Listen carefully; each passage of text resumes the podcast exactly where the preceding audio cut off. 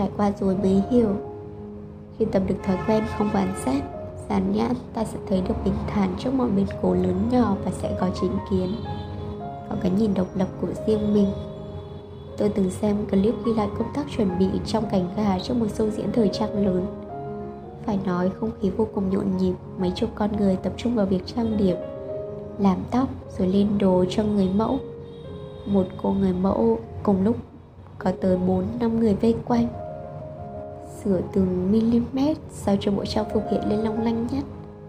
Hay ho hơn là những màn chữa cháy kiểu như sát giờ biểu diễn mà chiếc váy đột nhiên trục trặc nên phải khâu lại bằng chỉ, hay nơi trang trí long da phải gá tạm bằng dập kim. Người mẫu lẫn nhà thiết kế thót tim, chỉ đợi kết thúc màn biểu diễn một cách an toàn mới dám đứng thở phào. Khán giả tuyệt đối không biết tới những màn sửa tạm, vẫn thấy bộ trang phục đẹp hoàn hảo. Nỗi khổ của người mẫu cũng ít ai thấu, chỉ nhìn mặt các cô người mẫu xinh đẹp, mặt lạnh tanh sải bước trên sàn khép khuất. Ít ai đoán được các cô đang nén đau vì đôi chân bị bó trong những đôi giày sang nhỏ, gót nhọn lênh khênh, hay đang cố thở trong những chiếc váy bó chặt vào cơ thể. Cũng ảo như vậy, các ngôi sao Hollywood thường ký cam kết rất chặt chẽ để những chuyện riêng tư không làm ảnh hưởng tới công việc và sự nghiệp. Giả dụ như khi một cặp tài tử minh tinh đang cơm không lành canh không ngọt đứng bên bờ đổ vỡ, nhưng trước công chúng cả hai vẫn xuất hiện tay trong tay, gương mặt biểu hiện niềm hạnh phúc. Chỉ tới khi họ công bố đường ai nấy đi trên mặt báo thì khán giả mới ngã ngửa, tấm tắc khen họ diễn đạt quá, cả trong phim lẫn trên sân khấu cuộc đời. Chẳng riêng gì nghề nghiệp liên quan tới việc phải diễn trước bao khán giả, người làm các công việc có đặc thù phải tiếp xúc với nhiều người như nhân viên bán hàng, tư vấn cũng luôn phải thể hiện một phong thái tự tin, vui vẻ nhất để hoàn thành công việc. Đó cũng là một thái độ làm việc chuyên nghiệp, không để việc tư làm hỏng chuyện công. Nghiệm ra trong cuộc sống hàng ngày, những gì ta nhìn thấy không phải lúc nào cũng kể đúng câu chuyện đằng sau.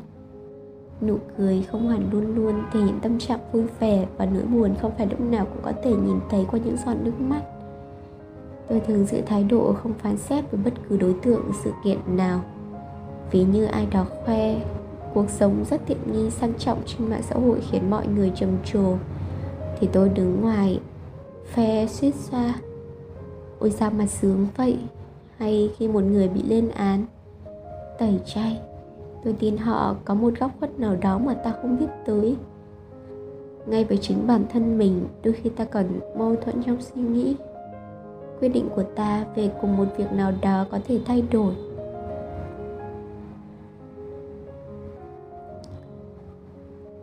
Liên tục trong một thời gian ngắn, ta còn thấy khó để hiểu chính mình, cớ sao ta lại nghĩ có thể hiểu được người.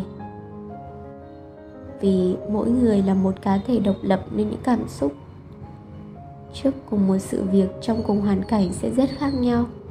Chỉ khi nào thực sự trải qua, ta mới hiểu rõ ngọn nguồn. Những ý kiến của người khác ta chỉ nên biết để tham khảo, tuyệt đối không thể kết luận rằng ta cũng sẽ làm thế, nghĩ thế, thấy thế khi cùng ở trong hoàn cảnh ấy. Tôi luôn tâm niệm câu "trông vậy mà không phải vậy" để tuyệt đối tránh dán nhãn cho người khác. Nói tới việc dán nhãn, tôi đặc biệt phản đối việc dán nhãn lên trẻ con. Một đứa trẻ bừa bãi không có nghĩa là đứa trẻ hư.